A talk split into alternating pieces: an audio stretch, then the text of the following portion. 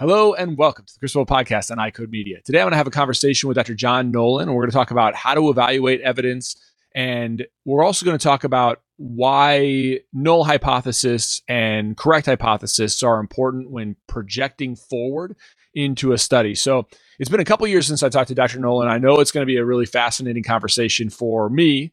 I uh, hope it is for you. As always, please be sure to subscribe to the podcast, write a review, share it with your friends, and support those who support us. I want to talk about the MyDay multifocal for a second. We had the opportunity to do a preclinical trial with this lens this last summer, and there were a couple things that I thought were really helpful. The first one is that it is different than a lot of the multifocals that we've used before in our practices, where patients, especially early emerging presbyopes, really managed the, it didn't cause a lot of additional uh, distance blur for them. And the other thing that was really helpful was because we've never been involved in a clinical trial before, was to understand uh, the sort of questions that we might ask our patients. And we ask pa- our patients a lot of questions about their patient about their satisfaction with a contact lens. But what we weren't doing was actually having them score that themselves. So one of the parts of this that was really interesting to me was asking patients on a scale of one to ten how they would score their vision, how they would score their comfort in their current lenses, and then how they would do the same on their uh, new lenses. And it showed me a lot of times where patients would say they were happy, might rate their vision as a six or a seven. And um, and then it also reframed their thinking about their current satisfaction in their lenses and allowed me to open up the door to offering other solutions. So if you haven't tried something like that in your clinical practice, I would encourage you to. And I would also encourage you to try the MyDay multifocal for your patients. So, Dr. Nolan, thanks so much for doing this. You look way more dapper than I do today. Uh, I should have put on my, my at least a jacket. Um, but this is fun. You probably had a full day in uh, in Ireland, and I'm just kind of getting started. So, what's been going on over the last couple of years? Yeah, I've had a full day in the in the sunny southeast, as you can see from my. Uh, I'm in my office now, and you can see maybe out the window the beautiful, oh, the man. beautiful green of Ireland. So that's our lovely greenway, which I, I have the the pleasure of um, uh, looking at every day. So yeah, we're on that Friday feeling. I suppose it's been a, a good week uh, with everyone. Lots going on as always at the NRCI. The researchers are doing so well. Um, really strategizing now for the next phase of projects that, that we're running, but also I suppose there's been a lot of work uh, in preparation for our Bond conference, which happens this summer in Cambridge, UK. So this is our network of carotenoid scientists where we all get together and in a very positive way challenge each other on the science and network. And um, this is really the platform where we see you know the next big idea or the next group of scientists that can bring so much to what is a multidisciplinary uh, piece of research. So yeah it's good. It's good. Is... I, mean, I, remember the last time we spoke uh, it, we, we were right at covid had just started and we were both trying to tread water and figure out um, where we were going to go. So slowly, surely, and carefully, I think we've managed to get back to this kind of physical place where we can meet each other and, and conduct research again the way we want. It's it's really surreal when I go back and, and I don't listen to many of my podcasts uh, historically, but hmm. I go back and listen to some of the podcasts that I did in basically a year ago and you could feel the stress in my voice. I can hear it and I can I can feel how like the weight of the world felt like it was on my shoulders. You know, as a as a business owner, you you know this, as a business owner a practice owner, you're trying to make sure that you have a, a place for your people and so it's just a really weird a weird spot and I and I listened to that I'm like, "Oh, I I can feel, I can tell how stressed out I was." Do you ever do you ever have that sense? Have you ever gone back and listened to something that you were doing right in the middle of the pandemic and and feel feel your stress level? Maybe you're 100%. a better person than I am. No, no, no, no, hundred percent. Because I, like you, have a have a young family, and um, and it wasn't just that we were trying to, you know, understand how we were going to continue with our careers or how we were, as you rightly say, support our colleagues. It was like we had our family to to, to mind, and we had to do homeschool, and we had to, you know, just find different ways. But uh, you know, I think you know, firstly, congratulations on your own podcast because I think these types of discussions, and even back then, when we look back now, they were so useful, weren't they? Because, you know, maybe there was too many of them or whatever at times, but ultimately it did form a different type of way of com- to communicate and a network. And um, I've I got a lot of um, comfort from that for you know from a research perspective, and you know the whole idea of keeping the connection with uh, doctors, with the ODs in terms of that discussion, that communication, that education.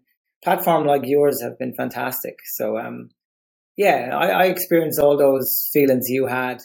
Um, but you know, I think we learned so much, didn't we, as well during that time?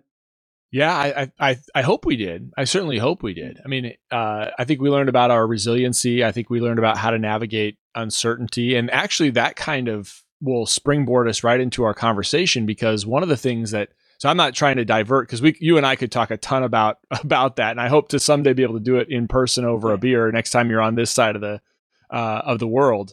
But um, but actually navigating uncertainty is one of these things that uh, a lot of people feel like uh, you know outsiders, you know, outside of of healthcare settings. We just to, yeah. without going into too much depth, I just had a conversation the other day with um, with a group of people who are independent, who are analyzing a change in scope of practice for the profession of optometry and uh, and you mentioned this rigorous debate that goes in with the carotenoid evidence and the scientists that get together and go back and forth.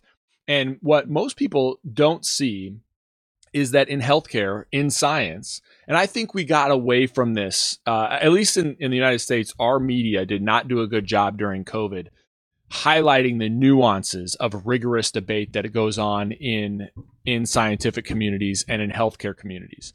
And so to try to you know discuss that debate and how you can know different things are important and how you can know that um, you know some evidence is valid and some evidence isn't uh, those are nuances that my suspicion that the general public and even you know doesn't appreciate fully and uh, and so for example you know when we think about glaucoma um, you can get uh, you know a hundred experts. I mean, top of the you know world class experts in glaucoma, and you can get them all in a room, and getting them to agree on agree on one case about whether they should treat or you know increase treatment or do yeah. this surgery or that surgery. You're not going to have that happen.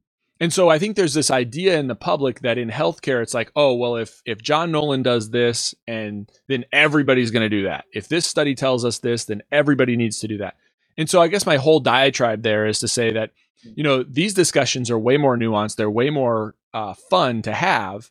But in order to springboard into those conversations, we've got to understand the hierarchy of evidence. And I wanted to start kind of by talking about how you view that and why that's important to you as a scientist. Yeah, I think it's a perfect preamble into what we want to discuss today. And, you know, I think the whole element here of, of and the whole point of this is, is this, the evidence base, you know, and if you think of it from, let's just think of it from an, an optometrist perspective, you know, he or she has so much going on, busy practice, all the stresses of running a practice or being part of a practice and delivering a good service for the patient. When something new like macular nutrition comes to play, and this whole something that they weren't trained in, if you if, if we were to think about it, you know, classically nutrition is a relatively small part of optometry training, and then and ophthalmology training. And then, and then we're saying as scientists, oh, you should do this because we have evidence to suggest you should do so. And, you know, even the best study, and we'll talk today about the levels of evidence, but even the best study might have so many uh, limitations that need to be addressed maybe for the next study. That's why there's always a next study. There's always a new way we can, can do things. Um, but to answer your question, I think, you know, if um, you know, optometry and eye care is to embrace in, in, in nutrition, for example, and want to know how to make the right decisions in order how to do that. I think living in a currency of peer reviewed um, scientific evidence is, is the safest way to do that. Um, but there's a there's a couple of key assumptions right within that, and it's it's good because I'm going to kind of address some of these today. Even if it's peer reviewed publication, which what I've been saying from the podium to the hundreds and hundreds of ODs that I've spoke to across America and so on, that, you know, peer reviewed is the way to go. But even within that, you know, there, there can be challenges if the peer review isn't appropriate or if the, the methodology isn't state of the art and, you know, if the study design isn't optimal. So I think there, there, there needs to be uh, an understanding of the different levels of evidence and the different types of evidence.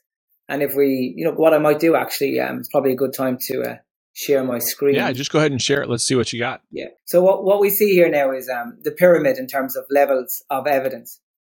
So the first thing to say here is, in terms of levels of evidence, what doesn't even get in here is something like a magazine article that has, you know, maybe a story or some some company may you know, get someone to write an article and it gets put into a magazine article, an optometry article. That's not peer reviewed. Now, I'm not saying that what's in that, that content is, is not valid. It may have some information that's very useful. But I suppose the, the first point to say is that be very uh, cautious in terms of the information that you're getting that exists within the non peer reviewed world. Okay. So essentially what the. So, so yeah. Professor Nolan, just, just so I can summarize yeah. what you're saying for people who are just listening, is everybody remembers this uh, this pyramid of evidence and just you know the base of that kind of the um, the lowest portion of that is animal laboratory studies then we have case reports or case series case control studies cohort studies randomized uh, randomized clinical trials and then um, you know obviously meta-analysis and then clinical practice guidelines on top of that exactly. so i wanted to point that out for those people that are listening and i think to your point about you know uh, kind of it's derogatory, I suppose, but but I call them throwaway journals. You know, they're they're yeah. not they're not. Um, it's not that they're not valuable. I think they are valuable, but nobody kind of collects those journals and archives them. Generally, they they read them once and then they toss them in the in the uh, in the can. So that's what you're referring to is is uh, is those types that aren't. That's right, and it's it's those articles and you know, as you've just said, you know, maybe there's some value in them, but in terms of certainty, in, t- in terms of taking levels of evidence and certainty around evidence that, you know, if it, if it says that a particular nutritional supplement is good, well, of course the magazine is going to say that because surely some organization that's selling that uh, supplement is sponsoring that and so on. So, the, in theory, at least, the the place that we can draw our information from, where we can make decisions in the clinic setting, would be to to look at the peer reviewed science, and that's typically a platform which is a, a scientific journal um, ideally, a journal that has a high impact factor, which means it has a high readership and that the reviewers within that system are expert enough to look at a new piece of research. So research has to always be related to some type of hypothesis. Um, and a hypothesis, quite simply, is, you know, it's, it's, it's an idea of something that we don't know because it hasn't been tested properly or it hasn't been shown before. Okay. So that's the, how we progress science and thereafter inform medicine uh, clinical practice. You see, if you look at it um, on the slides here, you can see at the top of that. Ultimately, that's the ultimate dream of a scientist that you can contribute to peer reviewed science that finds its way into the clinical situation because that means that we're affecting society in a positive way, particularly in our area of research where we're looking at human health, nutrition, macular pigments, and so on. So um, look, looking at all of these and all of these types of peer reviewed um, studies will have value. And as you've labeled them, I'll just quickly go through them again. You know, the case reports are something that would be classic in, in when I look at um, speakers, maybe from optometry practice that come to say COPE events and so on, they may be presenting uh, case experiences and you know they may be very ex- and typically they're pretty excited about individual cases and this happens in in medicine as well we see it the whole time and sometimes cases are very useful, but they're, they're also very limited because they're exactly just that. They're just cases. They're just examples of what might happen with a very small, sometimes even only one sample, one case. So while that may be informative or suggestive that there's something important here, um, it really needs to be extended to a broader research question and a more refined research question. And so to put a little finer point on that, uh, Professor Nolan, where you get the case control studies, generally speaking, is I see an observation in my practice that I think is unique. And I see that three or four times, and I might I might say, look, I'm going to report on this to the to a, a broad swath of people, and I'm going to hypothesis on uh, hi, have a hypothesis on why that happened for those specific patients. And then somebody else is going to say, look, I I take that that, that Chris Wolf's idea, and I'm going to say, let's do a let's do a series, a study on a case control. And, and that, that brings us to this next level of evidence, essentially. Exactly right. And that's where you might say, well, let's just stay in our field. So, for example, patients with macular degeneration, have a lack of macular pigment. That might be the hypothesis.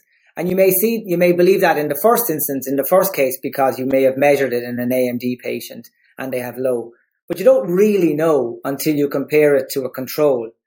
And the control here, by the true definition, would be a patient of the very same type of genetics, age, profile um, that doesn't have the disease, but yet has this lack or this deficiency of macular pigment. And if you show this piece of research in that case control, now we have a little bit more evidence to believe um, that it may actually be the be the case. Okay, does that make sense?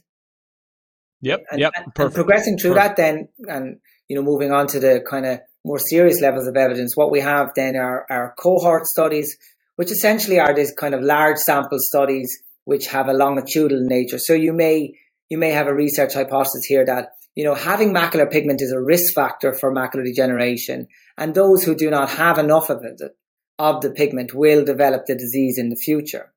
So how would you test that? Well, it's very difficult, and it's why it's a high level of evidence because you have to have a lot of people with those with those measurements performed, and you typically will have to follow them over a period of time, typically longitudinal investigation. So ultimately follow them throughout the years, throughout the decades to see if that hypothesis was correct. So very, very expensive type experiment to do, a uh, very difficult experiment to do. But if you can do these large longitudinal uh, experiments, um, they, they can be very, very valuable indeed. And then I suppose the, the, the area that the, the listeners and the viewers may be more comfortable or familiar with would be when we talk about these randomized clinical uh, placebo controlled trials. And these are really what we kind of specialize at at the Nutrition Research Centre Ireland, where we have, in, in our case, various interventions that we believe are going to be effective. They're going to help increase the macular pigments and they're going to improve vision and so on. And that's our, our, our hypothesis, our test hypothesis.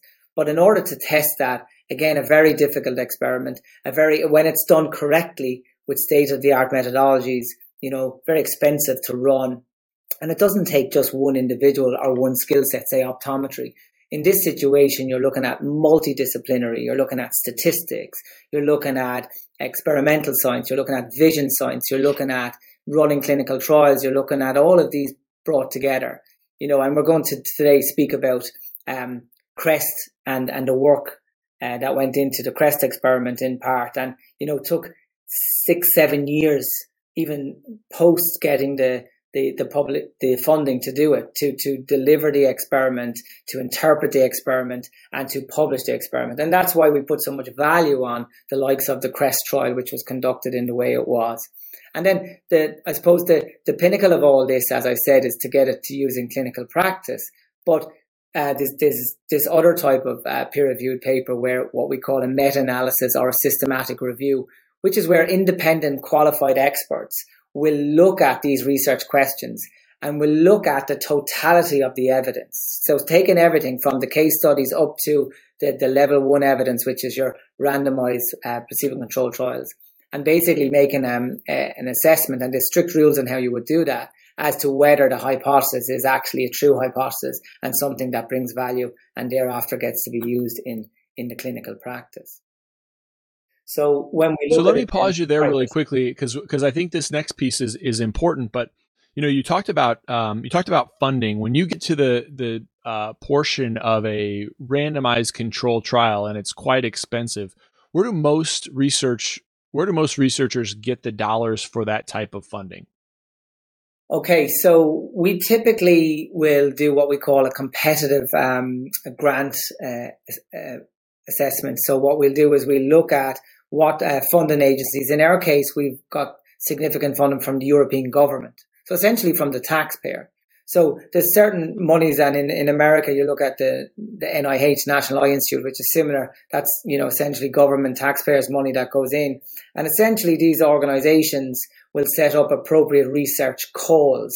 So they ideally a call is you want to fix a particular problem. So when I wrote um, my Cresta protocol for, for funding through the European Research Council, there was about two years preparation in just writing the experiment. Um, because you will only get the funding at the level we did, almost 2 million euros, if you have a study design that is, is very well developed, well informed, um, state of the art, suitable to address the question. So to answer your question, we, we get it from independent competitive grants such as the European Research Council for the CREST study. And so I think that's important to think about is that, you know, a lot of your research has been used by specific companies, right? And we don't have to disguise that. But but I think the underlying funding, which I wasn't aware of, is coming from sort of this independent governmental agency that uh, that helps drive the evidence, which I think is is pretty important. I think it's an important point to point out. Yeah, Why not? So let me ask you this then: like, what what's the next threshold step between going through a randomized control trial and then saying, "Look, I want to I want to prove this through um, like a you know, I guess it would be a European type of FDA. What would be your step in going through that type of process? What would that look like, or is it not an issue with uh, supplements? Well, it, well, I think it. I think it can be enhanced, and I think multi-centered efforts. You know, we're already seeing it that other people kind of take the ideas from the research question. In our case, it was the use of the tri- triple carotenoids, the three carotenoids, and that that's replicated elsewhere ultimately the goal now is that this science is used where we go and we speak to government to to make it uh, appropriate that you know these types of safe nutrients which are uh, validated now which have uh, efficacy uh, which have demonstrated in, in, uh, benefits for patients with macular degeneration for example that there's a bigger effort kind of from government to make it um, feasible for patients and doctors to get access to those um, but I, I want to go back to one other point that you made because I, agree with you. It's, it's, it's truly important. You know, the whole concept. Well, you know, uh, Nolan is saying, you know, the the three carotenoids because he's done all his work with MacuHealth, for example. Absolutely right, that's the case. And but but it's good that you've shown the light on the reason for that. And the reason for that is just like everything we do in our scientific experiments is we want to have the best way to measure macular pigment. We want to have the best way to measure visual function. Part of the statistical methodology um, and study methodology rather here is having the best supplement. We didn't just pick the MacuHealth supplement. We spent nearly 15 years testing all types of supplements. Um, it was when we got access to the MacuHealth supplement that we started to see in single blind experiments um, much better results. So therefore, it only made sense that that was the supplement that we selected to use in our major European trials. Okay, and so- that brings us to the the the idea of a hypothesis. You can have a hypothesis that is one way, and if you're using a supplement that you believe doesn't, based on the evidence that you've evaluated, isn't going to perform a way, then you could do a whole entire expensive CREST study. And then you have to wonder did it work? Did it not work exactly. because it was a, a bad product? Or did it work you know so that, i think that's that's kind of the next point and, and i'll let you kind of talk about your perspective of a null hypothesis. Yeah no thank you. And and it, you're right you know because like we we we've published papers pre our, our, our MOST trials which were mesozeaxanthin trials um, where we had been using lutein um, and in in some of the cases the lutein wasn't even getting out of the of the tablets because it was so mm. it was so encapsulated in the, the hard tablets. Patients were getting very little response. And how did we know that? When we look now retrospectively, even at our blood data, there was very little benefit from taking those interventions. So essentially, we were comparing placebo to placebo. And then the other problem was when we started to use lutein, albeit in a kind of more bioavailable pure form, we still saw this non-responder, this large percentage of the population that we're not getting any benefit in terms of their macular pigment from this type of intervention. And it was all of this evolution of the idea that led us through the use of the of the of the, the three carotenoids, which took us to our research question, which was the null the null hypothesis is basically in the context of macular pigment was was basically the the hypothesis that I was trying to disprove. So the null hypothesis in the context of the macular pigments and the macular carotenoids says that taking the carotenoid supplements has no benefit in macular pigment or vision. So as the researcher, we were trying to disprove the null hypothesis. So in order to do that, we had to conduct an experiment that had the appropriate supplement. Um, as you know, we use MacuHealth that had the appropriate measures of vision. We measured contrast sensitivity and, and we've spoken before as to why contrast sensitivity is such a, a sensitive measure. But also um, in terms of measuring macular pigment, that we were able to image the totality of the pigment, that the variability of the measurement was low. So it was the nuts and bolts of all the elements of the experiment that had to be put in place before we could even logically address a research question like does taking an appropriate supplement um, enhance visual function in patients with macular degeneration? And our, our research question in, in CREST had, had two elements. One was for macular degeneration. Could we enhance vision when we use the three carotenoids versus the supplement that didn't have the three carotenoids? But for the general population, it was simpler. It was if, if the people on the active intervention took this uh, carotenoid supplement that had lutein, zeaxanthin and meso, could we significantly increase the macular pigment? Could we enhance their, their visual function? The null hypothesis said we couldn't. So we had to conduct the experiment to, to disprove that. And if we were to disprove that, well, then we had delivered level one evidence, just like at the top of our pyramid, that should inform the clinical setting, that should give the doctor, going back to the very first point that we discussed today, the confidence to know that this is the right thing to do based on best scientific methodology. Yeah, so that's great. And, and just to uh, articulate, you keep saying tree carotenoids. and so uh, I love I love the way you say that. So obviously it's the first time you said I was like tree carotenoids. No, three carotenoids. Okay, yeah. all right. So no, we're good. We're good. and here you can see them: lutein, zeaxanthin, and mesozeaxanthin. And and as I said already, our test hypothesis here was that enriching this um this pigment with with the purified safe supplementation would would enhance visual function. And we won't go into it today, the reasons for that, but the idea being that you're going to make the macula healthy because it's, it has antioxidant properties. You're also going to optimize the use of light at the macula. You're going to reduce the impact of short wavelength blue light. You're going to reduce photooxidative stress. And ultimately, um, we knew uh, going into this experiment that um, general society had very low levels to begin with. So um, quite quite remarkably, then we conducted the experiment. Um, this is I'm showing you the, the, the general experiment from the healthy population. So today we won't speak about uh, age-related macular degeneration, but in in in a basic research question here, um, uh, I put this up. This is actually really really important in the context of um, the validity of design, and we talk about the quality of the type of intervention. So what I want to say here is it's not just Chris down to the fact that you're doing a double blind placebo controlled trial.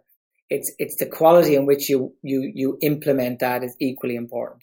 We spoke about having the right supplement. We spoke about having the right testing um, systems to measure pigment, to measure vision, and um, the, the efforts we went to with Crest were that we actually published a paper before the experiment, which presented our hypothesis, which presented all our protocol in terms of everything we were going to do, and also our outcome measure.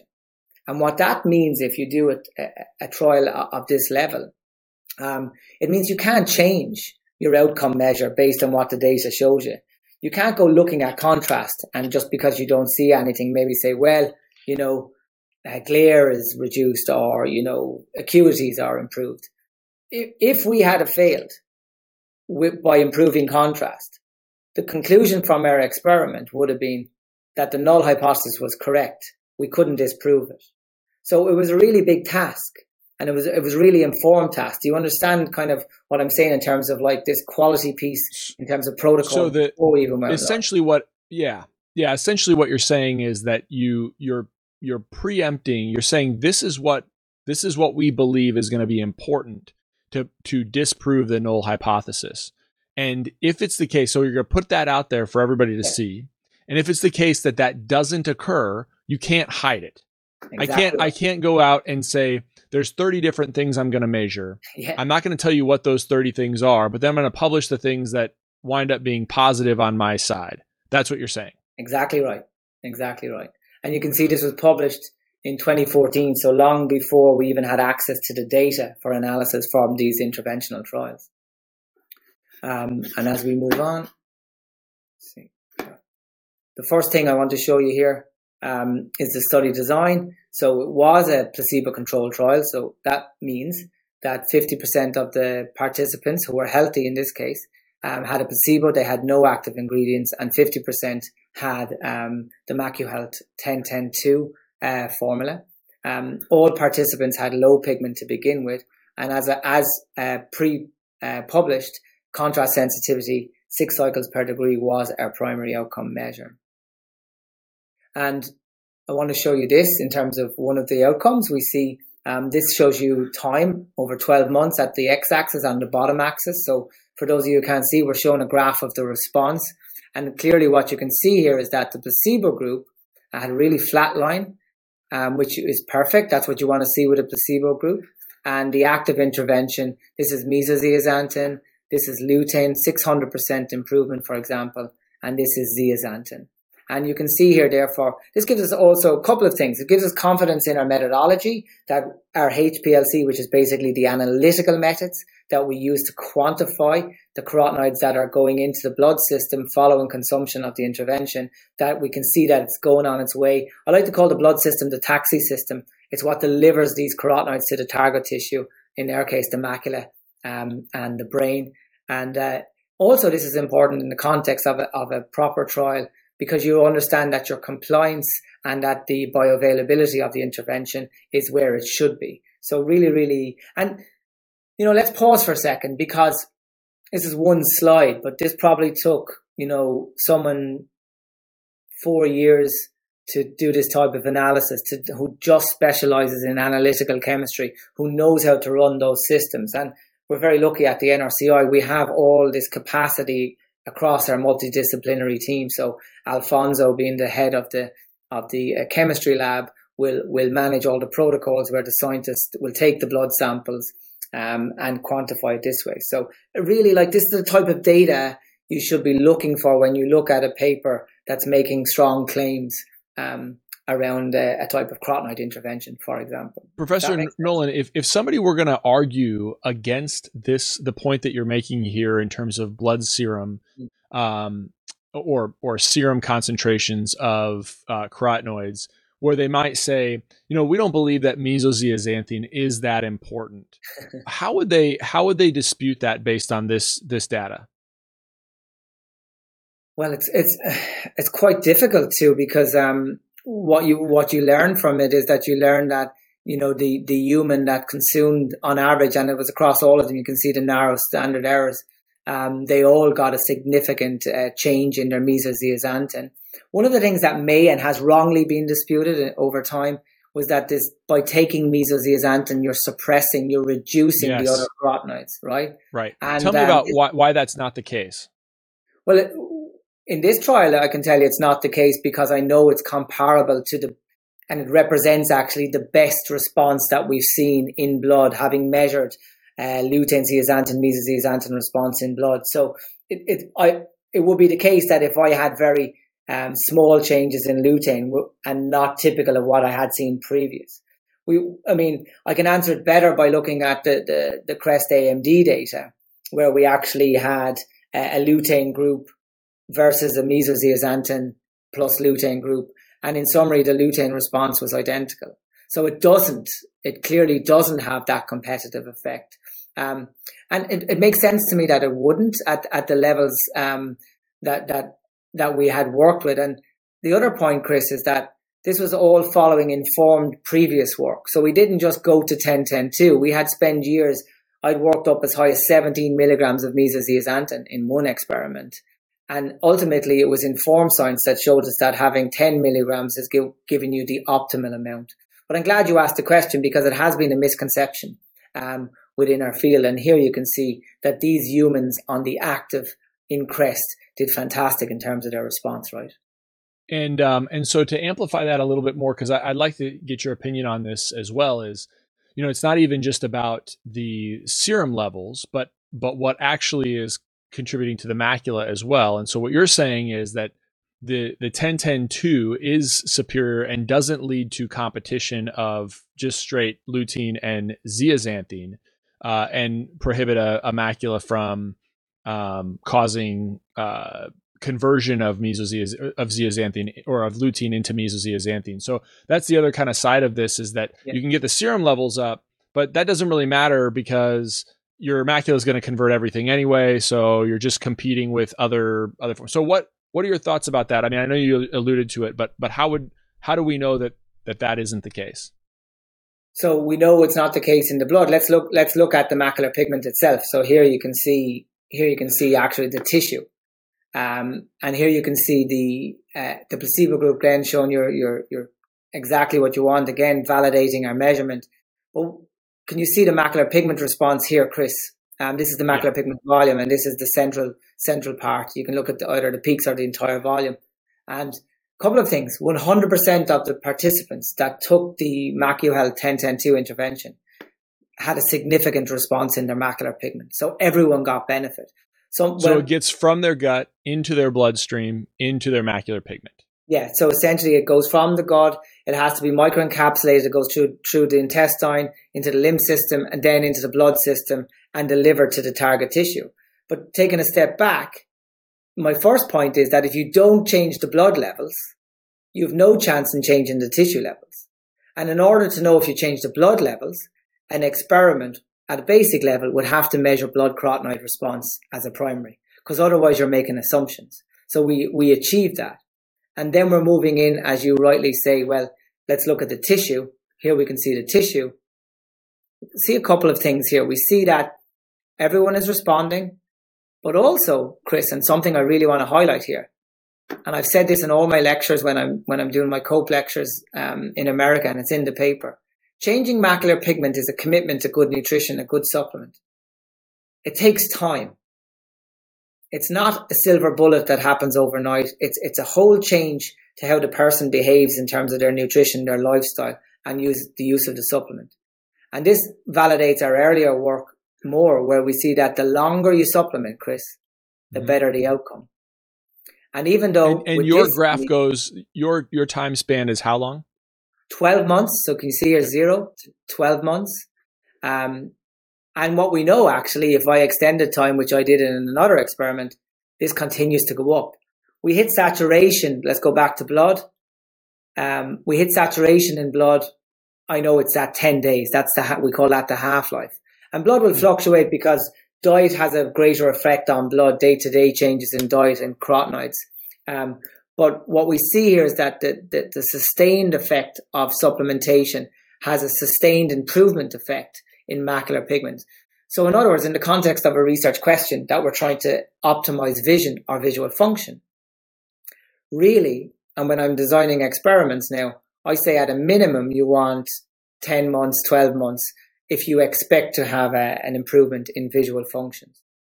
And sometimes other scientists, other researchers try and do a quick study where they're doing supplementation over a couple of months and they expect to see things. And the answer is they're highly likely not to, um, because in order to change this macular pigment, which is the goal of the intervention, we have to do a lot in terms of having a quality supplement with the three carotenoids. We have to, in the first instance, fill up the reservoir of carotenoids, which is all the fat in our body. Okay. And ultimately, mm-hmm. when we saturate our reservoirs, we will have sufficient amounts available for the biological turnover into the macular tissue. And that is why and we're not dealing with a situation, Chris, that any of the patients pre-supplementation will have sufficient amount of macular pigment. And that is why I believe this type of supplementation has been so effective because everyone can get some benefit from it if they get access to the right supplement and if they do it the right way. Does that make sense? Yeah. Okay. Yeah. So in, in the second instance then to show you that the primary outcome measure as published was was contrast sensitivity and here you can see your um, points along your spatial frequency contrast sensitivity curve. And um, we have a new paper coming out actually this year. I won't show it today because uh, we, we won't have time, but um, remarkably, we did demonstrate that the primary outcome measure here um, was achieved. And in a study like this, and I, I remember Paul Bernstein, you know, kind of complimenting this at one of our Bonn events to say that to put a primary outcome measure into a a study like this and to achieve it is quite a unique thing. It's quite a unique um, uh, achievement, if you like. Um, but also the interpretation of this, Chris, and this is crucially important. It's kind of sciencey, but I'd love if your if your listeners and your viewers could kind of understand this. The whole point of doing a placebo-controlled trial is that you're comparing the results of your active group, which for those of you that can see the, the screen will see it's it's the orange here, over 12 months to the placebo group. So you're not just looking at the active group in isolation. The statistical models that we build, we call it in this case repeated measures analysis. And we say in that analysis is, is there a change in, in macular pigment over time? That's the first question. And as you can see visually here, that's absolutely the case for the active group. But built into that model, that statistical model is, is that change over time significantly different to what happened to placebo over the same time? Right. And that's, that's, that's everything you need to work towards if you are claiming a double blind placebo controlled trial. You have to look at your data for the active group in connection with and related to the placebo group and vice versa. Looking at them in isolation is not, it, it, it means that you haven't done a placebo controlled trial. You may not have not measured the placebo in the first instance. And I really want to emphasize that point. Yeah. So what you're saying so, is I could, I could do a study that would only look at, um, at, you know, supplementation and increasing, even increasing uh, serum concentration and in even increasing carotenoid.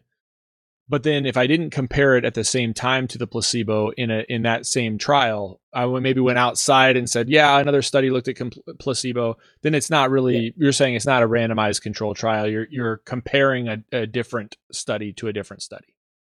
Exactly right, and and you're or you're looking at one variable in isolation. I mean, the macular pigment example here is, is probably not the best example because our methodology um, it's it's it's kind of like an exact measurement. The variance in how we image the macular pigment, we've optimized that to a very very high standard. Um, but what if we have learning effects, or what if we have variability in our measurements? And this typically can happen, as you will know, when you're looking at visual functions. There's more variation in the different types of tests that are out there. And the question is, is what you're seeing in terms of improvement or increasing a particular target tissue, in this case macular pigment, due to um, variation or learning effects or placebo effects, or is it actually due to the intervention? And the only way to do that is to put the active group in the same statistical equation as the placebo group. And um, when you run a proper randomized placebo controlled trial, one other thing, Chris, I want to point out is that you're comparing like with like throughout the experiment. So you're com- the patients in CREST, for example, had identical uh, comparable, if you like, uh, age, body fat, starting macular pigment. You know what I mean? So we were comparing like with like. If you have intervention groups that are fundamentally different, uh, maybe one group full of uh, males and the other group full of females, or one group with people with um, a high starting macular pigment versus low, how can you interpret anything from that type of data set? Because um, you do not now, in the true sense, have a placebo controlled sample to work with. Does that make sense? Also? Yeah, total sense. So then, um, then tell me a little bit about where if you were going to not use if, if if well you don't have to specifically talk about studies or a specific study but if you were talking about a null hypothesis and why that's so important and if you don't have it where where you'll fall short can you talk about that okay. a little bit yeah well i actually i actually do have a study i have a I have a, a, a, an example here. I think that that speaks to a lot of the issues um, that I that I was uh, addressing. Here we can see a recently published uh, paper, and it was in a, a peer-reviewed journal um, in a journal called Nutrients, um, and this was by uh, Pink and Davy. And um, if we look at this, their research hypothesis was mac- I had a keen interest in this because it was macular pigment also. And the aim of this experiment was to evaluate changes in night vision function um, in individuals that took um, uh, carotenoid supplement over a six month period compared to placebo. And if you look at the title of this, it's claimed as a randomized placebo controlled trial. Okay, so, so it's so going the, for the study is night vision and carotenoid, uh, a randomized placebo controlled trial on effects of carotenoid supplementation on night vision in older adults. So so I'm going to pause there. If, if you're if you're saying that right now this this example isn't a randomized placebo-controlled trial, how do the reviewers at Nutrients allow this to come through? What what what happens? Because you know from a lay from a lay a lay uh, clinician, right? Like you know my my thought is if I see something yep. published in a journal, I can rely on the the reviewers on that journal to weed out because what I'm thinking you're going to say is this wasn't randomized control, right? I'm I'm expecting, right? I'm a clinician. I have a a reasonable a reasonably good uh, system to evaluate studies, but but I'm not. That's not my that's not my wheelhouse, right? Um, yeah. And so so how do I? So I have to put some trust in a paper in or, or in a journal to do some of the work for me to know that this is something I can trust. Well, how can I even know if, if this isn't the case? How do I know what what happens in these journals that uh, you know, I don't pick on them, but what what happens that this gets through if that's not actually the case? Yeah, so this represents a new challenge in peer review. The classic peer review is a situation that these journals have high, as I said at the beginning, have a high impact factor that they um, will do a very uh, detailed assessment um, of the data. Experts, you know, I will review I will review several papers a month in in our area, and I do so with a lot of interest and, and care because it's it's it's fundamentally important to do that. The first issue that we see here, and um, it's quite remarkable, that this paper was submitted on the 9th of August 2021 and published on the 14th of September. Hmm. Um, it was accepted on the 10th of September. Now, having been a reviewer and as an editor in many journals, I find this quite astonishing um, that a peer review. So think of what's happened here. In theory, this paper has come to the journal. It has been sent out to hopefully three or four reviewers that are typically and should be given maybe because reviewers work for free. I know I'm one of them and I didn't review this paper. Um, but they typically be given six to eight weeks to review the paper. Then the, the, what should happen is the academic editor will look at that and see if there's value in this. You know, maybe the, there's a couple of possible outcomes.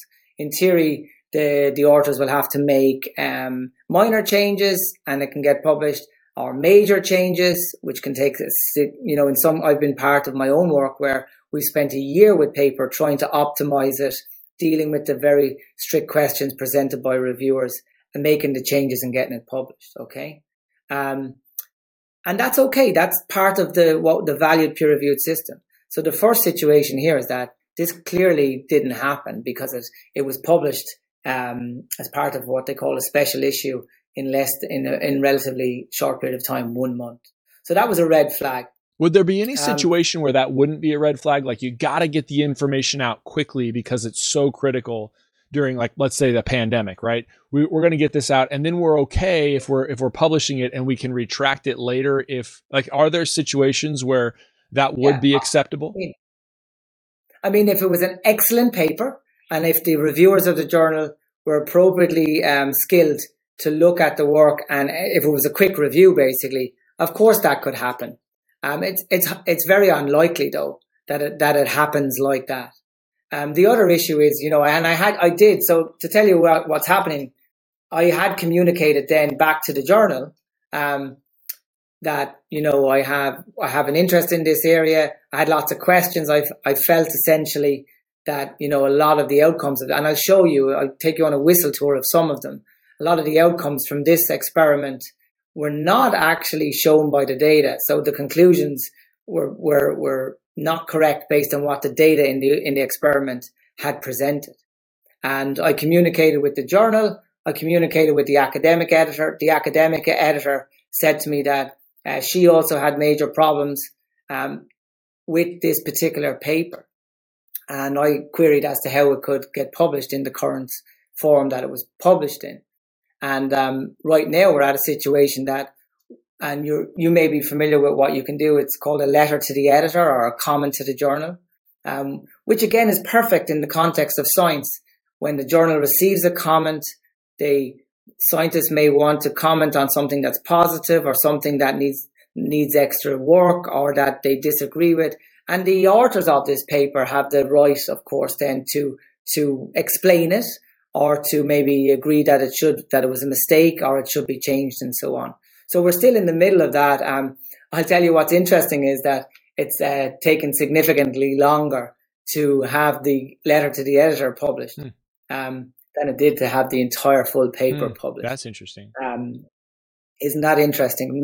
So what I can tell you with openness and, and transparency is that um, myself and my co-authors here from the NRCI have a letter to to Nutrients. They've told us that they're waiting on the reply um, from the authors, um, and they intend on publishing both our letter and uh, uh, the, the reply to that letter um, when it's available. So, per, so we'll wait. So, John, then let me ask you: when that becomes available, yeah.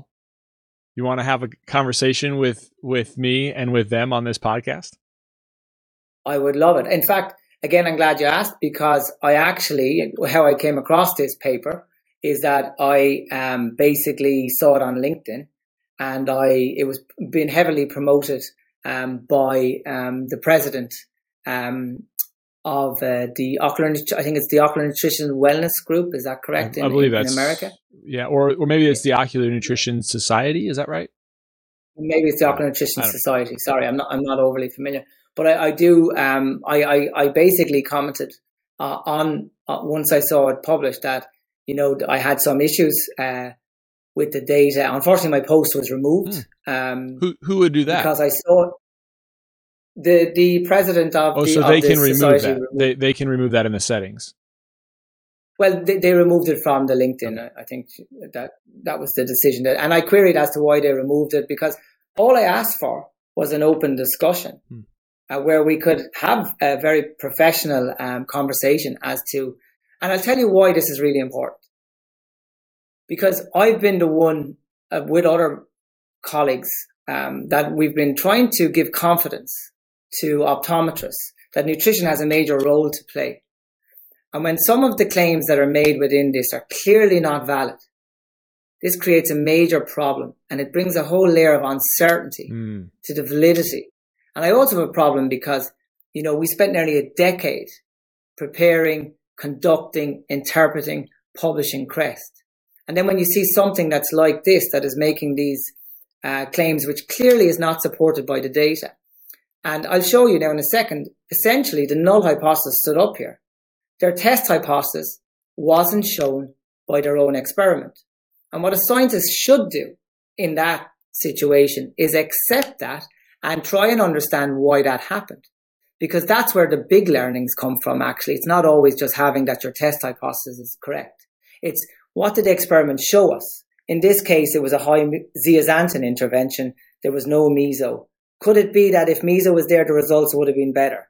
Could it have been that if the intervention was longer than six months, that the results uh, would have been better? And so you're, but and but so it wasn't so, it wasn't randomized. How do you where where do you see that? well, let me show you. Yeah, I have a couple of slides. So we, have gone through the aim. The first uh, data that you see in this paper. Um, now you look at this, Chris. Okay, I won't. So I'll I'll tell you one thing. The red line represents the intervention and the, the black line represents the placebo. And this is a measurement of macular pigment. And we're looking at six months of intervention here. Now, remember what the research question is that you're going to give this intervention and it's going to significantly improve your macular pigment in a way that's different to the placebo. Okay. Do you think that that data suggests that that's the case. Yeah. So so what I just so for the people that are listening, you're you're seeing essentially parallel um uh parallel intervention and placebo lines and the the intervention line actually is lower uh, for MPOD levels than the placebo line, but they're parallel along the whole way. So, so the, just to answer your question, John, I, uh, would be no. Okay, thank you. And I'm not I'm not trying to be funny here. I'm just saying I, I'm I I'm so confident in this. I'm putting it there for you to even look at it, and and you you've summarized it absolutely perfect. The other problem here, um, Chris, in terms of the macular pigment, is you know the the statistical analysis that was conducted to report what went on here did not look at the active group compared to placebo.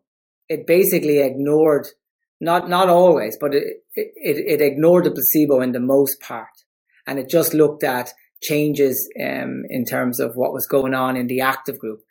If we look here, um, and that's why we say it failed to conduct any between group analysis. So by analysing only the experimental group effects, they cannot be justifiably attributed to the intervention if any effects were happening thereafter. And the other thing I you may you may observe here is that you know, the starting point of the of the intervention group, of the active intervention group, is significantly lower.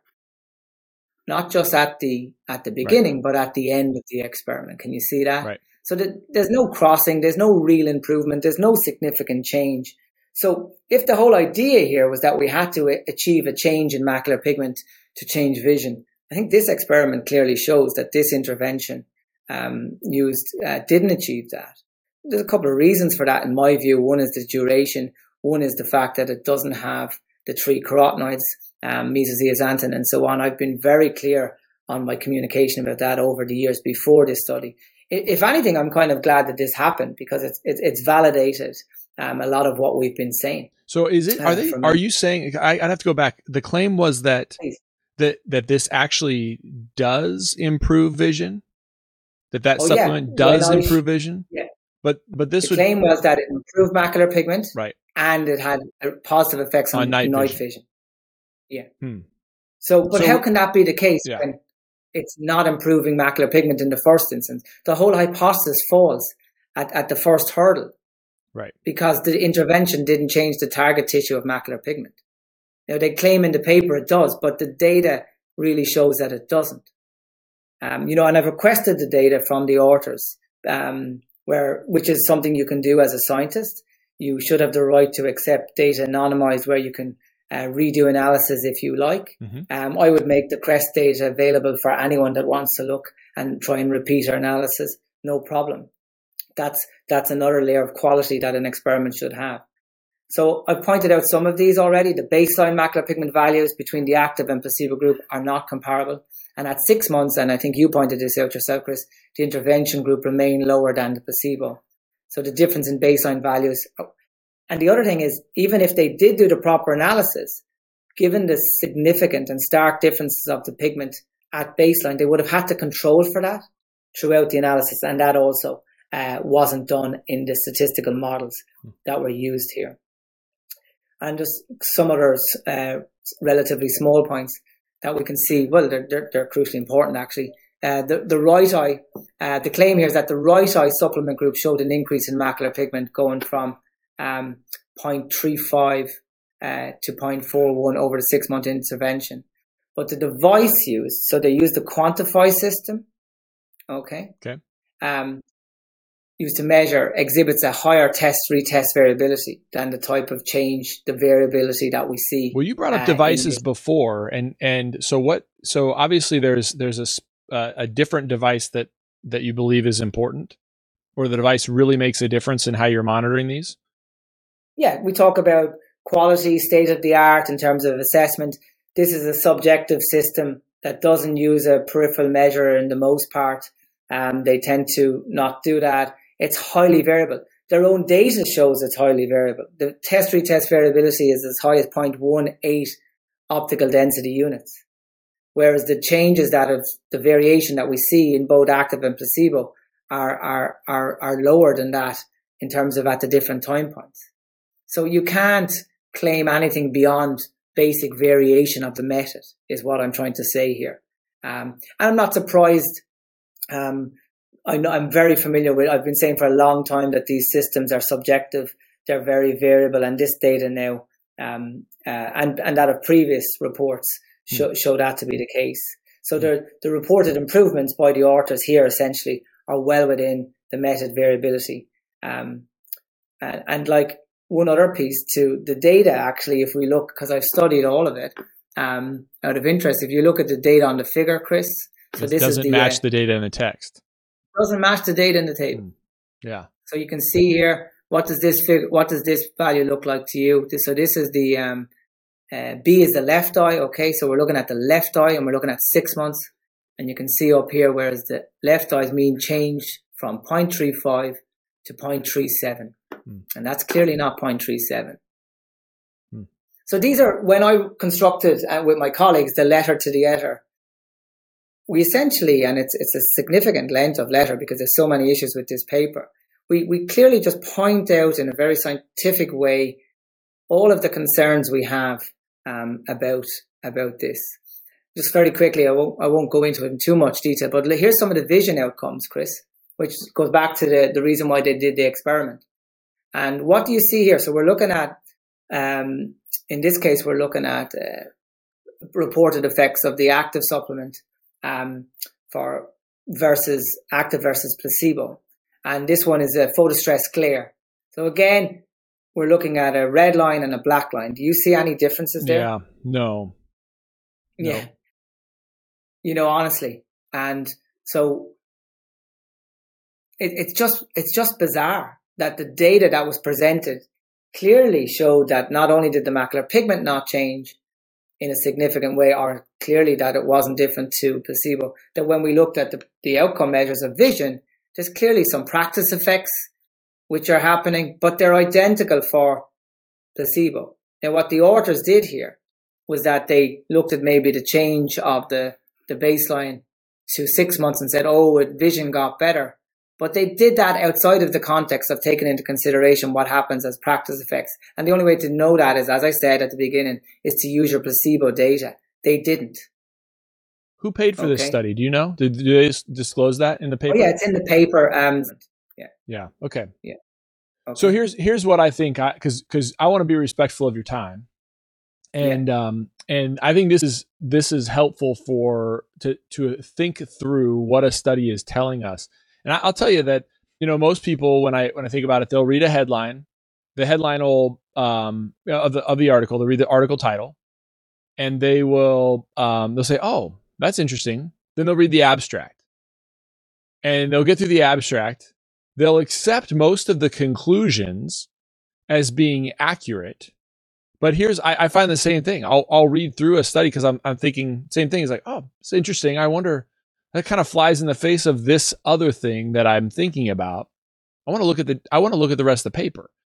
And, uh, and hopefully they align. Professor Nolan, as as always, this was another great conversation. I can't wait to have it again uh, in a few months. Hopefully, hopefully it'll be sooner rather than later. Um, uh, but thanks so much for being on. Uh, it was it was a lot of fun for me. I think this is going to stimulate a lot of conversations, and hopefully it'll bring to the surface some of the things that you hope will be bring to the, brought to the surface as well. I think the entire community always benefits from a vibrant conversation and discussion between people who disagree because we can find uh, ways to advance uh, and take better care of patients. So thanks so much for doing this. God bless you. Lovely to see you again, Chris, and keep up the great work you're doing.